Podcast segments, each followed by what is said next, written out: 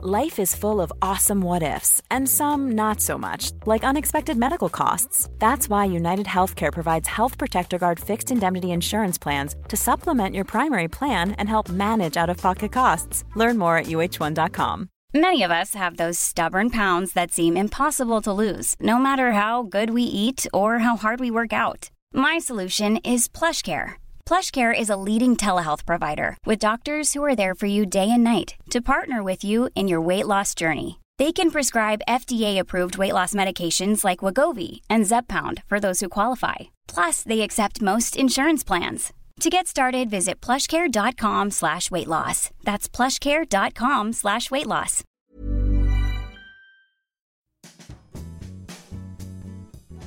Hiya! Bobby Walthamstow here, star of reality TV shows like Thick Twats Doing Nout, minus celebrities falling over shitloads, on ice, and fanning about on an island getting the clap, where I dick about, act thick, trip up, and cram into every episode my catchphrase. I'm not all there, am I? As a major UK based late night Channel 5 minor celebrity, I'm well fed up with waiting for my Nike sponsorship. I don't know why they're dissing me. I've got dead good feet, I have. All three of them. So while I wait to see if I'm the new face of Fray Bentos Pies, the voice of Poundland, and the gut of Greggs the Bakers, my agent, well, me mum and Auntie Barbara, have got me doing an advert for a podcast. I know, wow, I'm in the big leagues. So here goes. Listen, yeah, to the Murphy Milk. Murder Mile. Murmur Mile. Murder Mile. Murder Mike. Murder Mile True Crime Podcast. Yeah, that. It's like well dead good and, you know, things. Uh, that was perfect. So now for my catchphrase. I'm not there, am I? I'll do it myself. So if you fancy giving a loved one a shout out yeah, that's what I said. on the Murder Mile True Crime podcast Yeah, and that. as a gift on their special day, That's what I said. simply go to the Murder Mile merch shop or click on the link in the show notes. So do I get my knob out or not? No! What do you mean, no? It's what I'm famous for. Auntie Barbara, the bald man won't let me get my knob out. Thankfully, there's only a few more weeks until the Murder Mile multi part series slops into your bonds. But before that, there's this.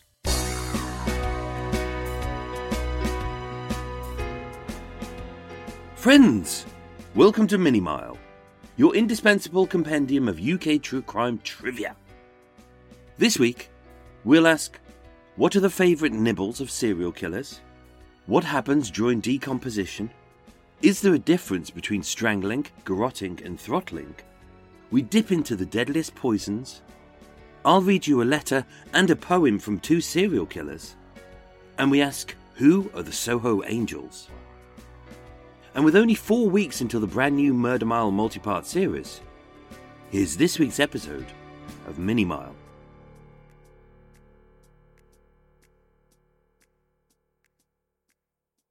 Right. Let's kick things off with a little How do you do?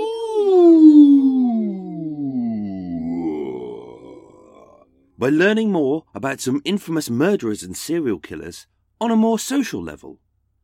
This week, food. What do convicted killers enjoy eating when they're not gnawing on dismembered limbs or nibbling on hacked off haunches? You may think, why do we need to know this? But food, like everything else in life, is something that, unless we're literally hours away from starving, we deliberately choose a meal which we not only enjoy the look, taste, and smell of, but it comforts us by reminding us of happier times.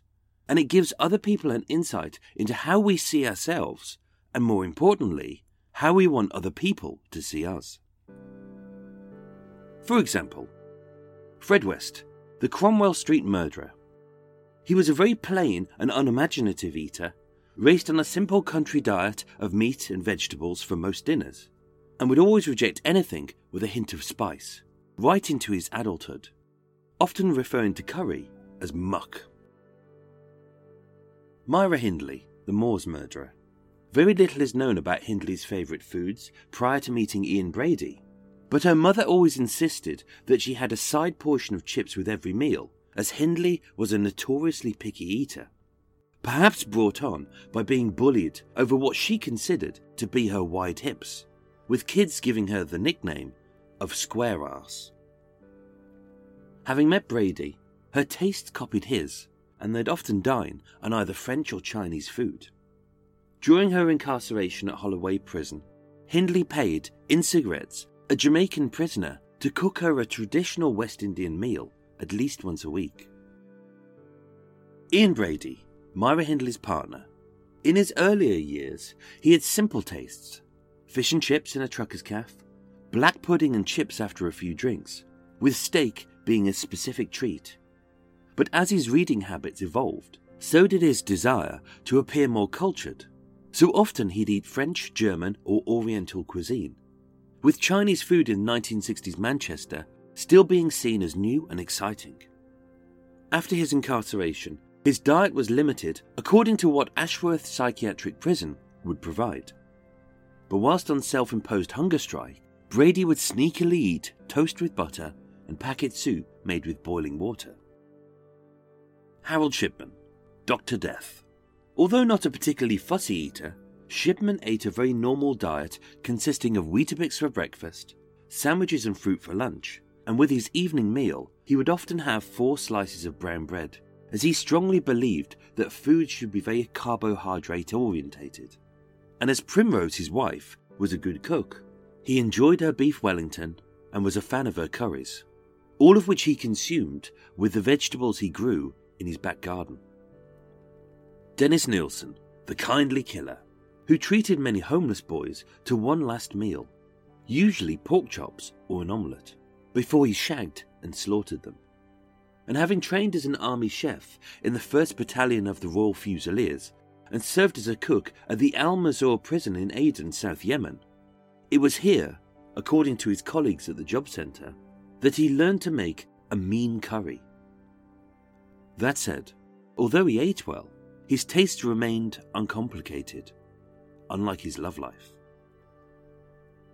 And also, Levi Bellfield, the bus stop killer, who was convicted of killing schoolgirl Millie Dowler. He went through phases of being fat and lean, so when he wasn't working out, he gorged himself on junk food, especially his favourite, Kentucky Fried Chicken. Jeremy Bamber, the White House farm murderer, who brutally murdered his adoptive family.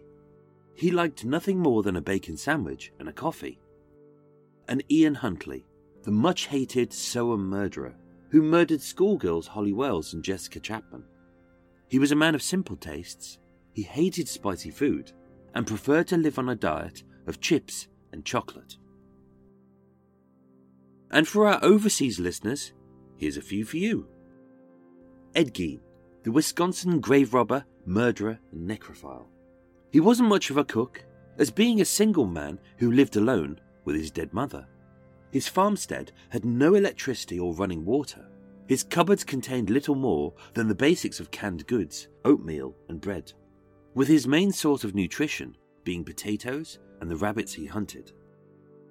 Of those American serial killers who were executed on death row, when asked what their final meal would be, as they could literally order anything within reason, this is what they ordered. Aileen Wuornos had a simple cup of black coffee. John Wayne Gacy, the killer clown, ordered 12 deep fried shrimp, a big bucket of Kentucky Fried Chicken, as he used to run a KFC, with french fries and a pound of strawberries. Ted Bundy denied his final meal, so was given a standard dinner of a medium rare steak, over easy eggs, hash browns, toast, milk, coffee, juice, and a bowl of jelly, none of which he ate.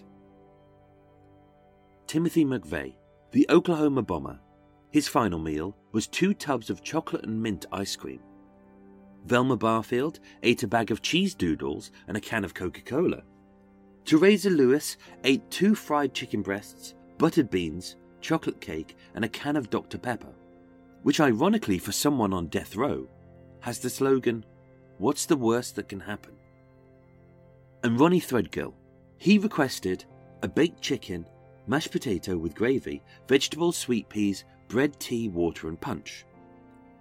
but this simple request was denied. Why?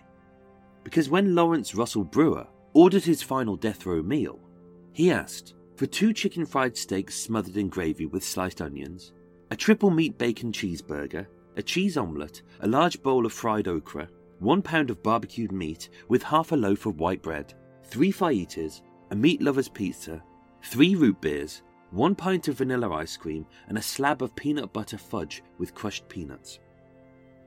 His final meal request was granted, but when it arrived, he refused to eat the meal. Since that day, the Texas penal system has denied all special requests for final meals on death row.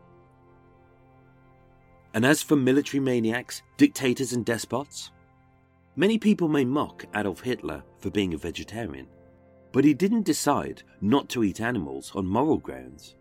Instead, he believed that a meat free diet could cure him of his chronic flatulence, which plagued him since he was a boy.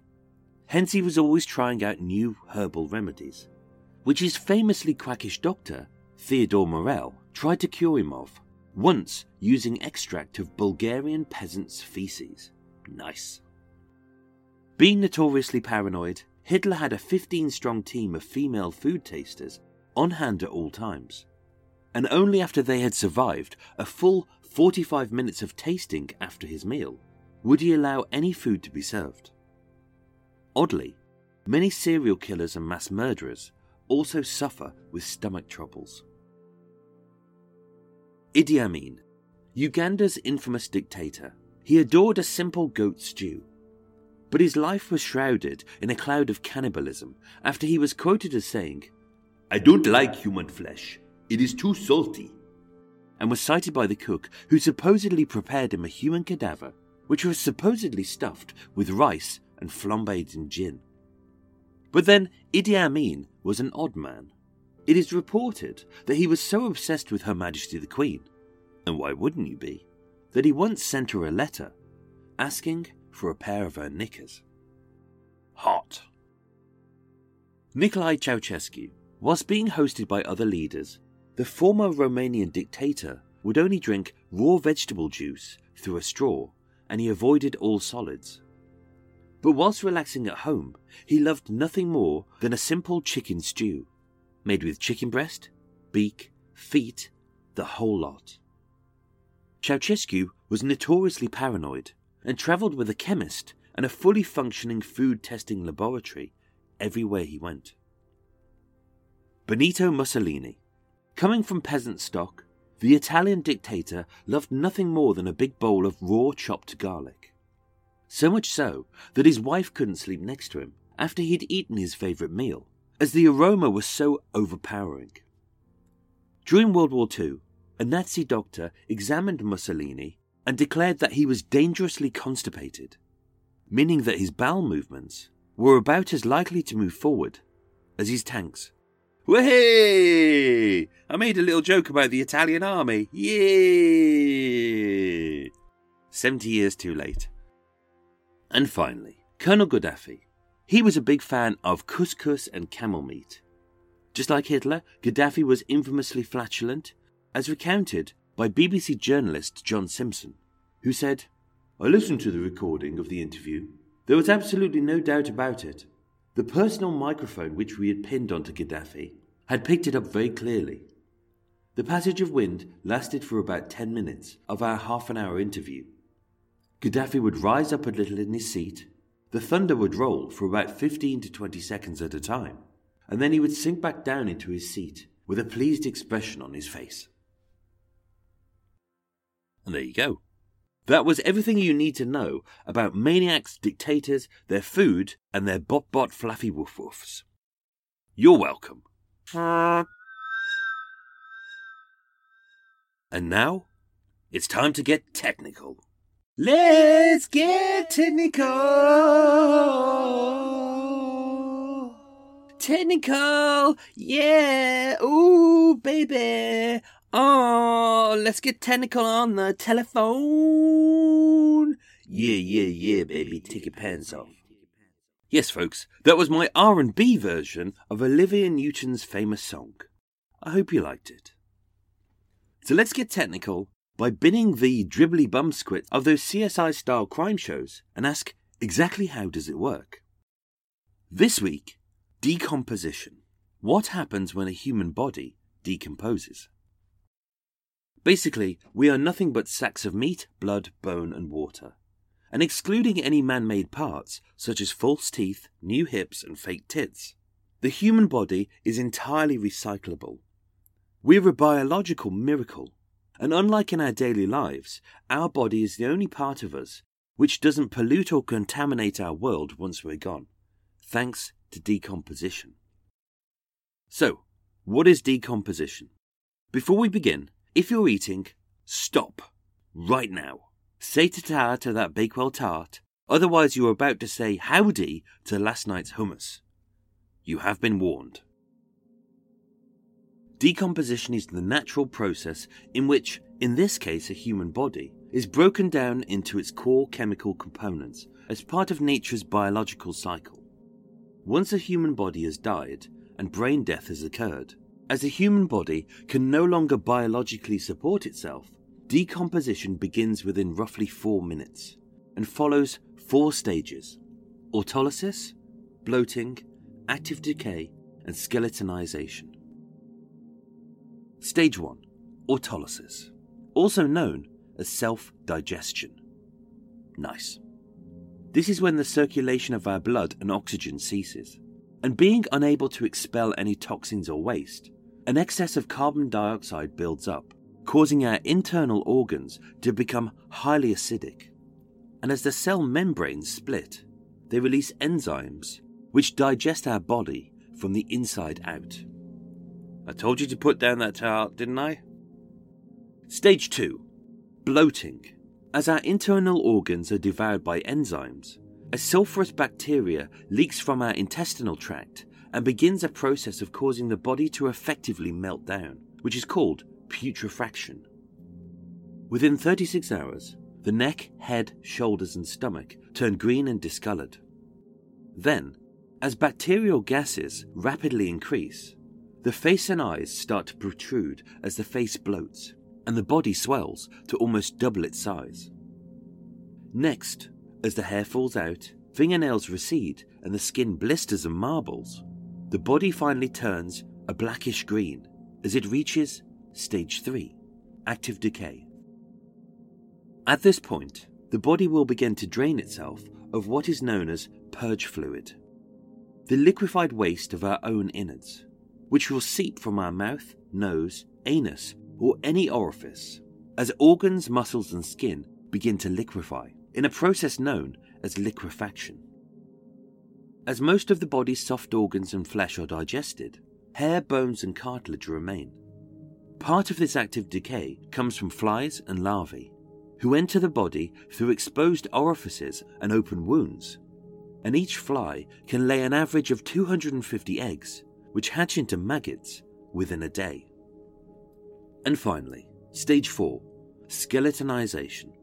This is the slowest part of decomposition, as with the body having melted down into liquid form, which seeps into the ground. With nothing else for the enzymes to feed on, our skeletons are reduced to dry husks of calcium and enamel. And as the decomposition slows, the only factor of what speed our body decays is the environment itself. Hmm, nice. Suddenly, necrophilia seems like a viable dating option. Am I right? Am I right? Skin slippage, liquefaction, putrefaction. What's not to like? Dennis Nilsen was right. There are some absolute hotties who are single and available, and they're right underneath my feet. Hot. So, not that I'm over eager to take my new deceased date to Nando's, to wine her, to dine her, and then get her home for a little romantic kiss before she's completely dissolved. We need to ask how long does it take for a human body to fully decompose? This is the timeline after death. One to three days, the internal organs begin to decompose. Three to five days, the body bloats and the purge fluid leaks. 8 to 10 days, the body turns from green to red to black as the internal organs liquefy. After several weeks, the nails and the teeth fall out. And after one month, the body starts to liquefy and the process of skeletonization begins. Of course, the rate of decomposition entirely depends on factors such as clothing, body mass, burial site, weather, temperature, drugs, alcohol, illness, moisture, the acidity of the soil, and the wildlife and insect population, to name but a few. But if left alone, in summer, a human body in a temperate and exposed location can be reduced to bones in just nine days. Note to self At Nando's, I must remember to seat sweet seeping Susan near an open window, preferably by an insect zapper, and not too near the grill. And finally, ah, the end is in sight, you'll be pleased to know, as you stare at that Bakewell tart, wishing you'd scoffed it before you'd started the podcast. Finally, let's ask the question which parts of the human body decompose the slowest? So, you'll probably say the bones, maybe the teeth too as calcium and enamel are incredibly tough and durable substances, right? You'd be right. They're one of the last body parts to decompose. And for forensics teams, this is invaluable for aging and sexing. No, not that way. This is invaluable for aging and sexing a corpse. As the pelvis, the skull, the thigh bones, and especially the jawbone, which is incredibly dense, these are usually one of the final body parts to decompose but they're not the last. The last part of the human body to fully decompose is the prostate in men and the uterus in women. And accompanied by a thigh bone, a skull, and a pelvis, these are one of the key factors in a pathologist accurately determining the age and sex of a corpse, even at the very last stages of decomposition. Hmm. A second note to self. Have a peek at her crotch and double check that sweet seeping Susan is a Susan and not a Steve. Order, order. The not very honourable, except in the presence of a lady, Judge Michael presides, and assures you that he has never taken a corpse to Nando's on a date. It was McDonald's. And here he states to you, in a voice which sounds like Sylvester Stallone is having trouble starting his moped. As I give you a quick overview of true crime legal lingo. Silence in court. This week, strangulation. What is the difference between strangulation, choking, garroting, and throttling? Often these words are used in a very interchangeable way, but they are very different, and they mean very different things, so it's worth understanding the difference. Strangulation is the overall umbrella term. It's the accidental or deliberate compression of the neck which interferes with the normal flow of oxygen or blood to the brain. Strangulation is broken down into two categories manual strangulation and ligature strangulation. Manual strangulation, also known as throttling, is when a person is strangled using bare hands and or fingers. But they can also be strangled by the use of other body parts, including the arms, legs, feet, and other parts of the torso, as well as blunt objects such as a police baton. Manual strangulation usually occurs with the perpetrator and the victim being face to face, but it can also occur when the victim is manually strangled from behind. This is known as yoking. Ligature strangulation. This is also known as garroting. This is when a person is strangled using some form of cord, whether a rope, belt, wire, or stocking, which is partially or fully wrapped around the neck to induce hypoxia and asphyxia. Typically, unconsciousness occurs within 10 to 15 seconds. And although the term choking is often used in place of strangulation, as medically its effects and outcome are very similar, choking or being choked is when the airflow in the trachea is internally blocked by food or a foreign object, and not by a compression of the neck. Well, that was cheery, wasn't it? And if you ever see a man being strangled with a rope and he's frantically shouting, Help, help, I'm being choked to death, rush up to him and say, Actually, I think you'll find that as you're not currently eating, you can't be choking. The correct term is garroted, which is a Spanish term, don't you know? And I'm sure he'll be really pleased. Right, now, I've run out of cake. I know. Is it even possible? Well, it is possible that the world can run out of cake. But as I am a piggy, yes, that is possible too. So, before I die of hunger, in order to refloat my cake fund, I need to play you a really annoying advert. Hang on. Hiya, Acast here. Hi, Acast, it's Mike here. Uh, that's Mike. Not Mark, Mike. Yeah, no, Mark. You think I don't know? Never mind. Uh, Acast, answer me this. Is there going to be an advert this week? Oh, yeah. Really? Oh, yeah. Are you sure? Oh, yeah, defo. So there will definitely be an advert and not an odd gap in the podcast. Oh, yeah.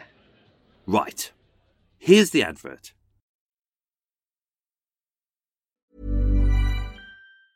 Hey, I'm Ryan Reynolds. Recently, I asked Mint Mobile's legal team if big wireless companies are allowed to raise prices due to inflation. They said yes. And then when I asked if raising prices technically violates those onerous two year contracts, they said, What the f are you talking about, you insane Hollywood ass?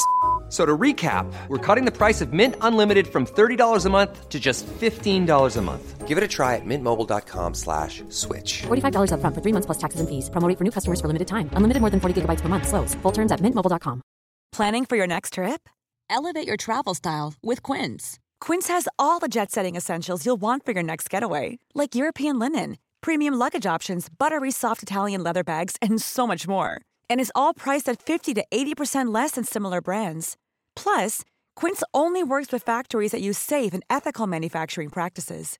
Pack your bags with high-quality essentials you'll be wearing for vacations to come with Quince. Go to quince.com slash pack for free shipping and 365-day returns. Hey there, it's Michelle Norris. I'm host of a podcast called Your Mama's Kitchen. When I travel, I'm usually looking for a way to find a taste of home when I'm not at home. And one of the things I love to do when I am at home is entertain. And Airbnb allows me to do that. When I was in California recently, I rented a house that had a great kitchen. And when we were sitting around the table, we we're all thinking, we're in someone else's house. Someone could be in all of our homes as well. If you have a home, but you're not always at home, you have an Airbnb. Your home might be worth more than you think. Find out how much at airbnb.com/slash host.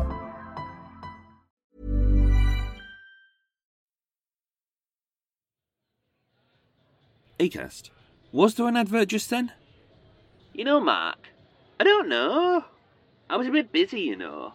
Sandra's made some well lush cupcakes in the shape of Bobby Davro. I got a high score on Jenga.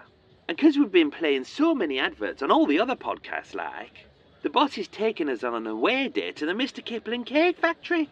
It's going to be well banging. Anyway, I've got to go, Mark.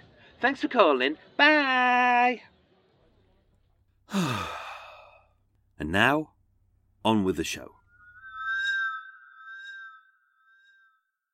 Hello, my name is Jet the Ripper, and I am a serial killer. Not a lot of people know that. Michael, what is the best way to kill someone? Ah, Mr. Ripper. Well, as you've asked so nicely, let me consult the Murderer's Handbook. this week in the Murderer's Handbook, we look into poisons. Which are the deadliest? Here is my top list. Aconite, which derives from the plant monkshood, also known as wolfsbane, is almost untraceable during a post mortem, as having absorbed the poison by merely touching the leaves with your bare hands. It quickly causes rapid heart arrhythmia, asphyxiation, and finally suffocation. And although beautiful, small doses cause a slow, painful death over 2 to 6 hours, with large doses causing death instantly. Arsenic. Arsenic is a common metal that, in trace elements, is vital to most mammals' diets. Up until the 1950s, arsenic was used in wallpapers, paints, and cosmetics. but was phased out as long exposure caused jaundice and skin rashes. White arsenic is virtually undetectable in hot food and drink, with high doses resulting in a slow and painful death, including vomiting, diarrhea, and internal bleeding, usually within a few hours. Antimony. Antimony, like arsenic, is a common metal, which causes sweating, vomiting, and cardiac arrest just 30 minutes after ingestion. But it is easy for the victim to spot, owing to it having a very acrid metallic taste. And just like arsenic, it can be detected during an autopsy as it irritates the lining of the alimentary tract. Botulism toxin, commonly abbreviated to Botox, is a muscle paralytic which, although used to cure excessive sweating, migraines, and to alleviate wrinkles, it can lead to botulism, a fatal condition causing paralysis of the lungs, liver, and heart. Botox is the most poisonous substance known to man, and it is estimated that a single teaspoon of botulism toxin is enough to kill over a billion people. Batrachotoxin is a neurotoxin extracted from the skin of the thumb sized golden dart frog, as used on the tips of hunting darts of Amazonian Indians. Although the poison produced by the frog is the equivalent of just two grains of sand, that is enough venom to kill 10 people. And as a paralytic and a cardiotoxin, it causes death within minutes, and there is no known antidote. Belladonna Belladonna is a plant commonly known as deadly nightshade, which was used in the 18th and 19th century as a pain reliever, a muscle relaxant, and a cosmetic, as it would cause the cheeks to blush and the pupils of the eyes to dilate, which is a sign of sexual attraction.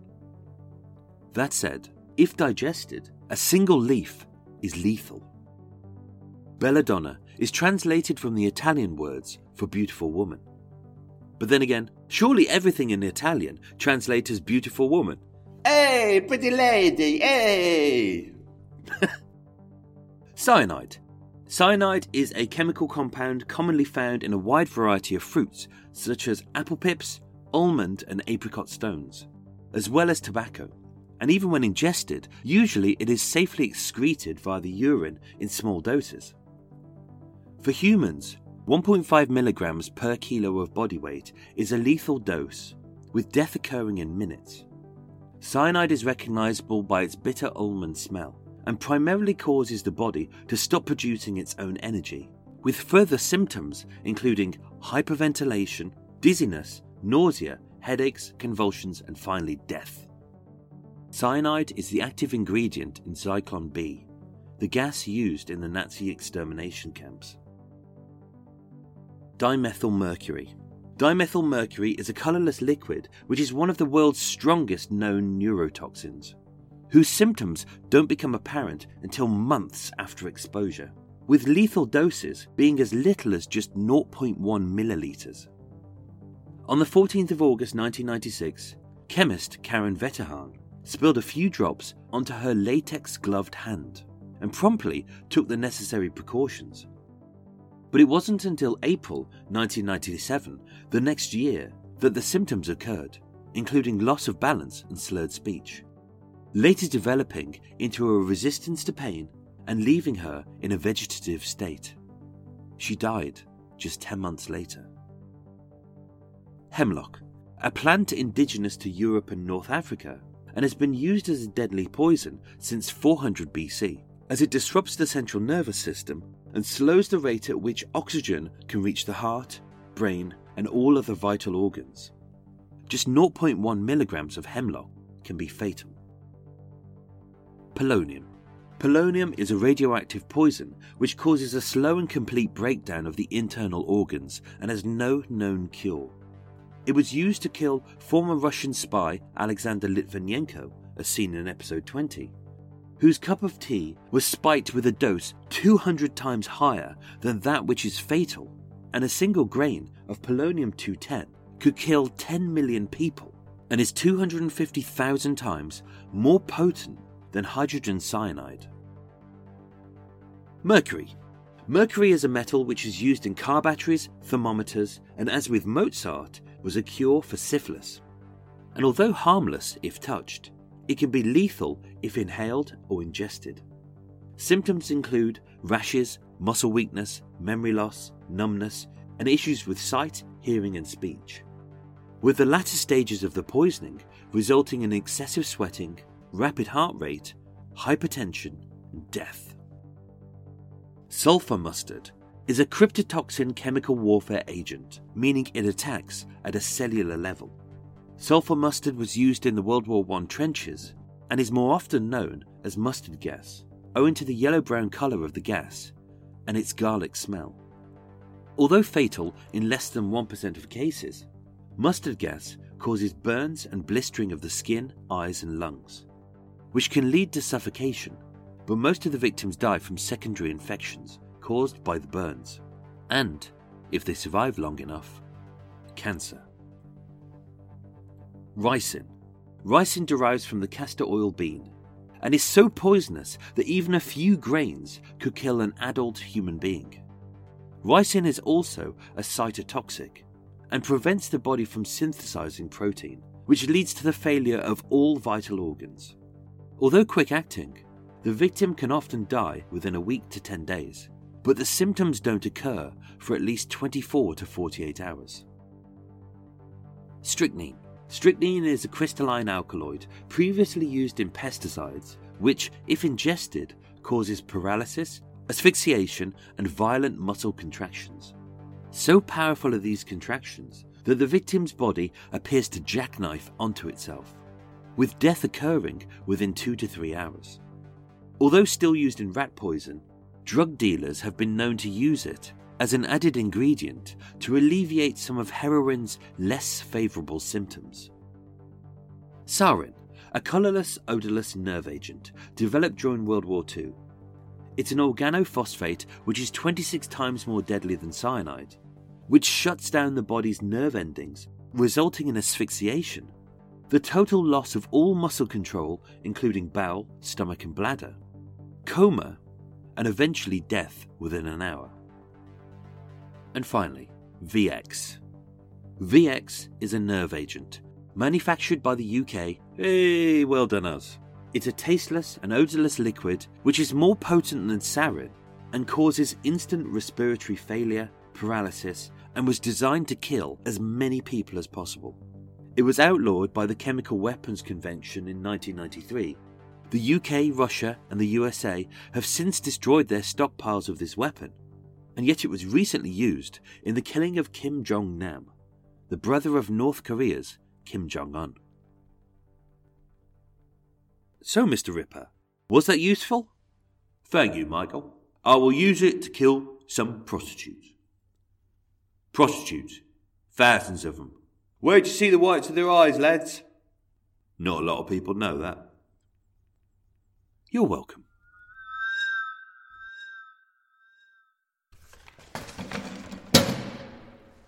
So, what's that plopping through my door? Is it a free plastic bag from a charity asking if I've got any clothes to donate, and I do, but the bag they've given would rip if I breathed on it, and is barely big enough to hold a child's sock, which had shrunk in a hot wash. Very possibly. Is it a love letter from Eva Green, telling me that she loves me, she wants me, she can't live without me, and is desperate to make some sexy whoopee boom boom with me? Again? Almost certainly. But is it? No. So what is it? It's the Dead Letter Drop. Now, usually, each week I would read you a rather mundane letter written by a British serial killer. But this week, I won't. Ah. Oh. No, this week we have two letters. Ooh! One a correspondence and one a poem. Ooh, very arty. From two different murderers. Both from the US of A. USA! USA! USA! Before we begin, a little background. Ted Kaczynski, known as the Unabomber, was an anarchist, maths professor, and an American domestic terrorist who killed three people and injured 23 in a bombing campaign between 1978 and 1995, fueled by his anger at industrialization whilst he lived as a recluse in a remote cabin near Lincoln in Montana. This is a very short letter, dated the 11th of March 2006. It was sent by Ted from his cell at the Supermax prison in Florence, Colorado, to an unnamed recipient. As I have no idea what Ted's voice sounds like, I've decided to make him a brummie. Enjoy. Thanks for your letter dated the 1st of the 9th, 06. I would love to correspond with you, but I just can't. It's impossible. Even by writing a letter to this man, Ted's showing that it's clearly not impossible. I just don't have the time, as there's so many people who want to correspond with me. There are only 24 hours in the day, and I have to spend some time eating, sleeping, exercising, and dealing with the various problems that come up. Like, oh, I don't know, how to fill the other 23 hours a day he's stuck inside his cell with nothing to do? The best I can offer you is the opportunity to correspond with some people who may share your ideas and values. Also known as nutjobs, dickheads, and fuckwits. Try contacting them. He gives the recipient two names and addresses one for a Tor Jacobson in Sweden and one for a Jerry Smith in Texas, and then he signs off. If you do establish contact with these people, let me know how it goes. With best wishes, Ted Kaczynski. Therefore, asking this person to correspond with him, which is what Ted says he didn't want in the first place. Make up your frickin' mind, Ted! And secondly, is a rather lovely poem called Love. Ah. Written in 1998 by the serial killer Arthur Shawcross. Who it was sent to, we don't actually know. As background, Arthur Shawcross, also known as the Genesee River Killer, was an American serial killer who initially served 14 years for the brutal murder of a young boy and girl. But whilst prowling the streets looking for sex workers to abduct, he would murder a further 11 women whilst on parole. And this is his poem called Love, which I shall perform in a crappy, generic Welsh accent. Let me tell you about love. Love is patient and long enduring. It is kind, never envying, never ambitious for itself, never putting on airs or displaying itself haughtily. It boasts not. Never vain nor arrogant, never puffed up with pride, love behaves in a seemly manner, never rude or becoming. Love seeks not its own reward, nor makes demands, but gives itself with all. Love bears all things, hopes all things, believes the best in all things. Love never fails, and its strength never fails. Every gift of the giving, God will come to. And so, three things abide forever faith, hope, and love. And the greatest of these is love. Oh, Arthur, that was so lovely, so heartfelt, and yet so mercifully short. You clearly missed your vocation as a writer of complete and utter drivel. Hello? Oh, hi. Is that Mills and Boon, the publishers of polite porn for old ladies? It is? Great! Warm up your printer. I think we've hit the motherlode. And finally, folks, before I toddle off to Betty Buys and get all warm and cosy with my gorgeous girlfriend Eva Green, here's the latest instalment of Quickie News. Last Christmas, the streets of Soho were made a little bit better, brighter, less smellier, which is not difficult, and a little less puke lined, which is always a welcome treat especially for those who've been on my murder mile walk on a Sunday morning, only to spend two hours dodging last night's steamy gut chunder. As a fantastic initiative by Westminster Council, boo, boo, and the charity LGBT Foundation, yay! To make Soho a safer space for people partying over the festive period. They organised for eight truly lovely, specially trained volunteers, dubbed the Soho Angels, and six St John's ambulance workers to hand out bottles of water, sick bags, and to offer medical assistance for those who needed it, so any vulnerable drunks wouldn't become victims of crime. One person they helped was Steve, a 50 year old office worker from Kent, who was found slumped on the pavement with his laptop bag and personal belongings covered in his own vomit. Ah, nice. Steve was brought back to St. Anne's Church. He spent five hours sobering up and was escorted back to the train station. Steve said, I don't know what I would have done without your help. It brings tears to my eyes that there are so many good people in the world. They also came across an extremely drunk and unresponsive man from Australia. I know. Shock. Ironically, this initiative was sponsored by Smirnoff Vodka. And now you know.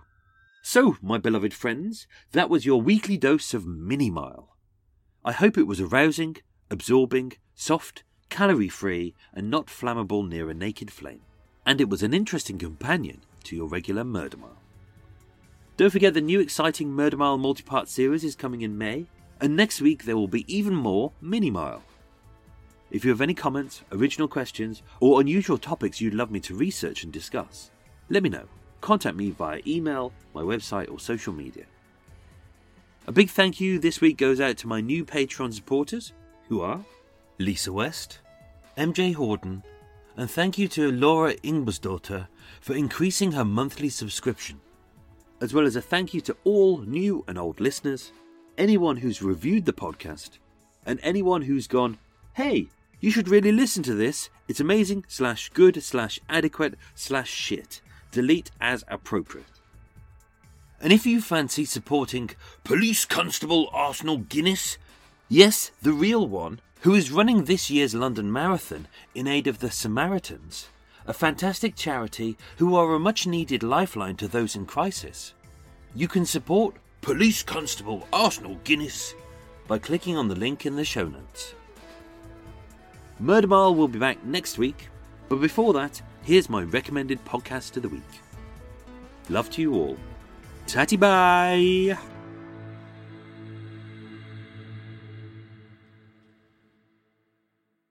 Kong Confidential is a podcast designed to educate and entertain my audience. It's an interview style show where many topical social issues are discussed and personal stories are shared. The podcast can be inspiring, confronting, harrowing, and at times hilarious. We all need to be heard to heal, and listening to the experiences of others can often help the rest of us deal with what life has to throw at us. Hong Kong Confidential available on iTunes, Stitcher, YouTube, and Google Play.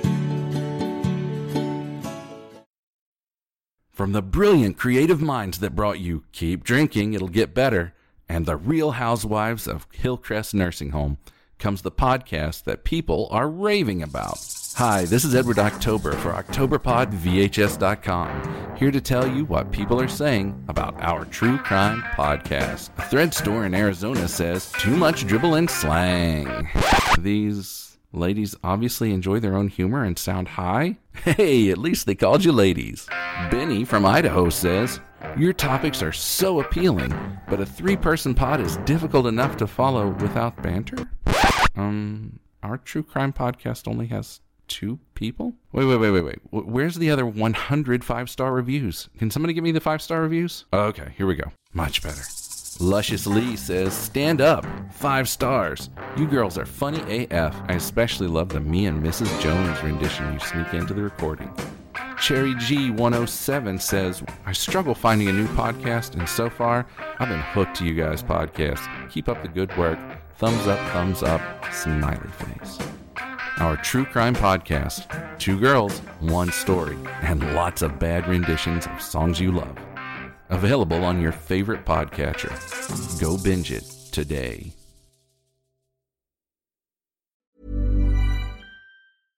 Imagine the softest sheets you've ever felt. Now imagine them getting even softer over time. That's what you'll feel with Boll and Branch's organic cotton sheets. In a recent customer survey, 96% replied that Boll and Branch sheets get softer with every wash. Start getting your best night's sleep in these sheets that get softer and softer for years to come. Try their sheets with a 30-night guarantee. Plus, get 15% off your first order at bollandbranch.com. Code BUTTERY. Exclusions apply. See site for details. Even when we're on a budget, we still deserve nice things. Quince is a place to scoop up stunning high-end goods for 50 to 80% less than similar brands. They have buttery soft cashmere sweaters starting at $50, luxurious Italian leather bags, and so much more. Plus, Quince only works with factories that use safe, ethical, and responsible manufacturing.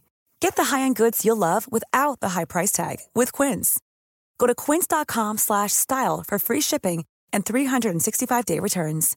If you're looking for plump lips that last, you need to know about Juvederm lip fillers. With Juvederm Volbella XC and Juvederm Ultra XC, your lip look, whether it's subtle or bold, can last up to one full year with optimal treatment and no additional maintenance. Find a licensed specialist and see if it's right for you at juvederm.com today. That's J U V E D E R M.com. Add fullness to lips in adults over 21 with Juvederm Volbella XC or Juvederm Ultra XC. Do not use if you have severe allergies or a history of severe allergic reactions, or if you're allergic to lidocaine or the proteins used in Juvederm. Tell your doctor if you have a history of scarring or taking medicines that decrease the body's immune response or that can prolong bleeding. Common side effects include injection site redness, swelling, pain, tenderness, firmness, lumps, bumps, bruising, discoloration, or itching. As with all fillers, there's a rare risk of unintentional injection into a blood vessel, which can cause vision abnormalities, blindness, stroke, temporary scabs, or scarring. For full important safety information, visit juvederm.com.